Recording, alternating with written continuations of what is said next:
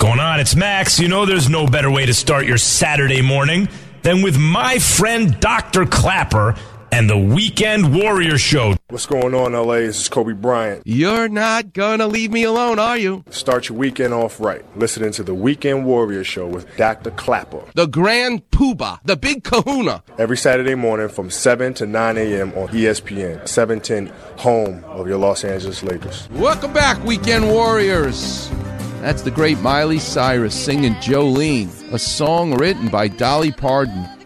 But nobody exemplifies country music that handing down, certainly in the modern age, of Miley Cyrus taking that song that made Dolly Parton famous and putting her own spin on it. Literally, the energy you can feel it in that song, but it's it's Miley Cyrus and not Dolly Parton. Boy, the waves were big this week. I took a couple of days off, and on Monday I was in the ocean. Big!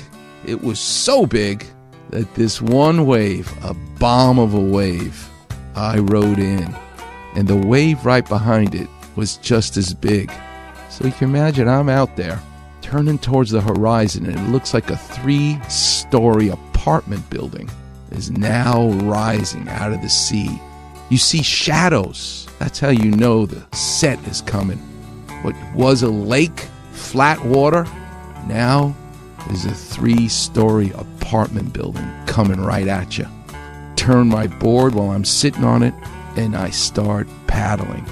Can't see behind you, but you can feel it. You're trying to do the clock in your head. How long will it be? How long will it be? Paddling as hard as you can to try to catch that wave.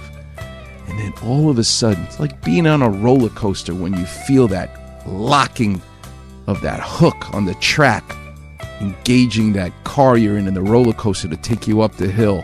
Surfing's the same way. You're paddling, paddling, paddling, and all of a sudden, hook. It's like God tapping you on the shoulder, saying, Robbie, I got you. You don't need to paddle anymore. I stood up, and this wave became vertical immediately. All I could do was turn the board sideways because if I kept going perpendicular to the wave straight to the beach, it would have been like I jumped out of a three story window. I went sideways so the edge of my board could cut into the face of the wave. And it was on. I'm zipping down like a Kawasaki motorcycle down the front of this wave. The spray of the water in my face. You want to scream, but it doesn't matter. The scream is just from excitement.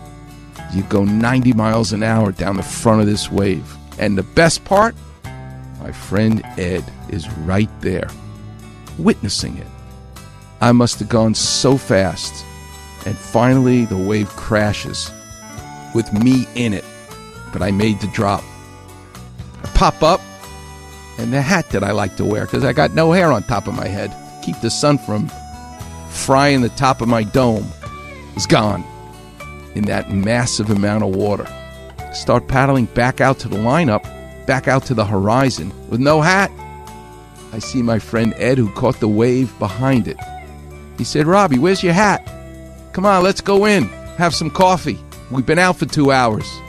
I said, Nope, I'm going back out. I got to find my hat. Can you imagine thinking I'm going to find my hat in the midst of all that white water? Guess what? I found my hat. It was fantastic. what I thought was lost, I found. Surfing for me allows me to do all the stuff I love to do seeing patients, doing surgery, being on the radio, and all the many, many other things that I like to do.